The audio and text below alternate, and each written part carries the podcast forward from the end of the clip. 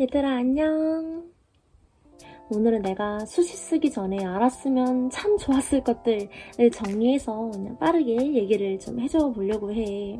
특히 본인이 내신 3에서 5등급이다 아니면은 나 진짜 정시파다 수시 그냥 개뿔이나 줘버려 이렇게 생각하는 친구들은 꼭 끝까지 시청하면은 얻어갈 수 있는 게 많을 거야. 일단 첫 번째 조금 진부할 수 있는 얘기인데 지금 당장 우리 친구들이 내가 원하는 삶의 방향에 대해서 생각을 해봤으면 좋겠어. 그러니까 뭐 물론 학종 쓰는 친구들은 어느 정도 어, 나는 내 꿈이 이거라서 이렇게 이렇게 살 거야. 뭐 이렇게 이런 이런 과를 갈 거야. 뭐 이런 생각들이 명확하게 있는 편이겠지만 어, 대부분의 친구들, 뭐 학종, 학종이 아닌 뭐 교과라든지 특히 논술 쓰는 친구들이라든지 대부분 내 이제 과외순인들 보면은 어, 삶의 그 방향 이런 거를 잘 어, 생각을 안 한 친구들이 많더라고. 근데 사실 그도 그럴 것이 음, 나이가 어리니까. 나이가 어리니까 삶의 방향에 대해서 생각을 해본 적이 좀 없는 거야.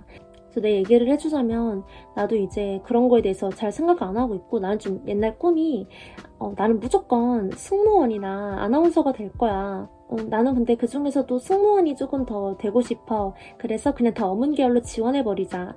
어문 계열 지원할 때는 그냥 뭐 아무 언어 상관없지 않을까? 그냥 뭐 경쟁률 그냥 대충 눈치 싸움 하다가 마지막에 딱 지원하지. 이렇게 생각해서 어, 지금 되게 힘들게 학교 생활을 하는 중인데 이러지 않았으면 좋겠어. 그러니까 회피 심리가 막 작용해가지고 막 끝까지 미루다가 그냥 마지막에 눈치 싸움으로 가장 경쟁률 적은 과 지원하고 이렇게 하면은 진짜 정말 힘들 수 있어, 대학 생활이. 그래서 내가 잘하는 게 무엇이고 내가 어떤 걸 할 때 행복했는지 좀 나 자신을 돌아보는 시간을 가졌으면 좋겠어. 단순히 학교 이름이랑 과를 정하는 걸 넘어서 이 기회로 삶의 방향을 1차적으로 정한다고 생각하면 좋아. 나 하고 싶은 게 없는데 라고 생각하는 친구들을 위해서 좀 팁을 알려주자면 뭐 입학처에 나와 있는 경우도 있고 아니면 네이버 검색에 이제 뭐 땡땡대학교 땡땡과 이렇게 치면은 뭐 커리큘럼을 확인을 할 수가 있거든. 우리 과에서는 이런 걸 배우고 1학년 때는 이걸 배우고 2학년 때는 이런 걸 배우고. 그러니까 전공 커리큘럼을 확인하면은 아 대충 어, 이게 내가 공부하면은 학교 생활 열심히 할 수 있는 과다. 이런 게 다 감이 와 어 꿀팁이지 자, 그리고 너무 중요한 두 번째. 내가 생각보다 수시 가능성이 높을 수 있다? 이제 담임 선생님은 보통 그 대학을 보내는 게 목표고, 어, 이제 학원이나 나 같은 사람들은 대학을 잘 보내는 게 목표잖아. 내 학생들이 대학을 잘 가는 게 목표란 말이야. 그래서 좀 얘기하는 방향이 되게 달라.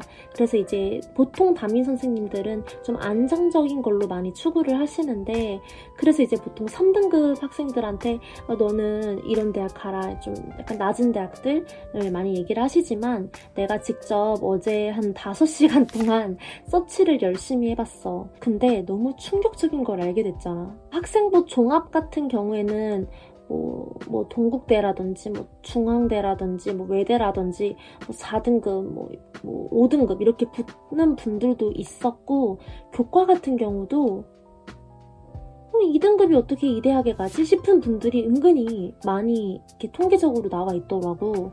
음, 좀 빵꾸나고 이런 건 운일 수도 있으니까 그렇다 치고 논술이 얘들아 실질 경쟁률이 몇 대 1인지 알아? 일단 중앙대는 9.9대 1이고 외대랑 동국대 이런 학교들도 다 10대 1 이 부분이었어. 그래서 난 너무 충격을 받았지. 아, 실질 경쟁률이 진짜 정말 낮구나. 그러니까 되게 해볼 만한 싸움이다라는 생각이 들었어.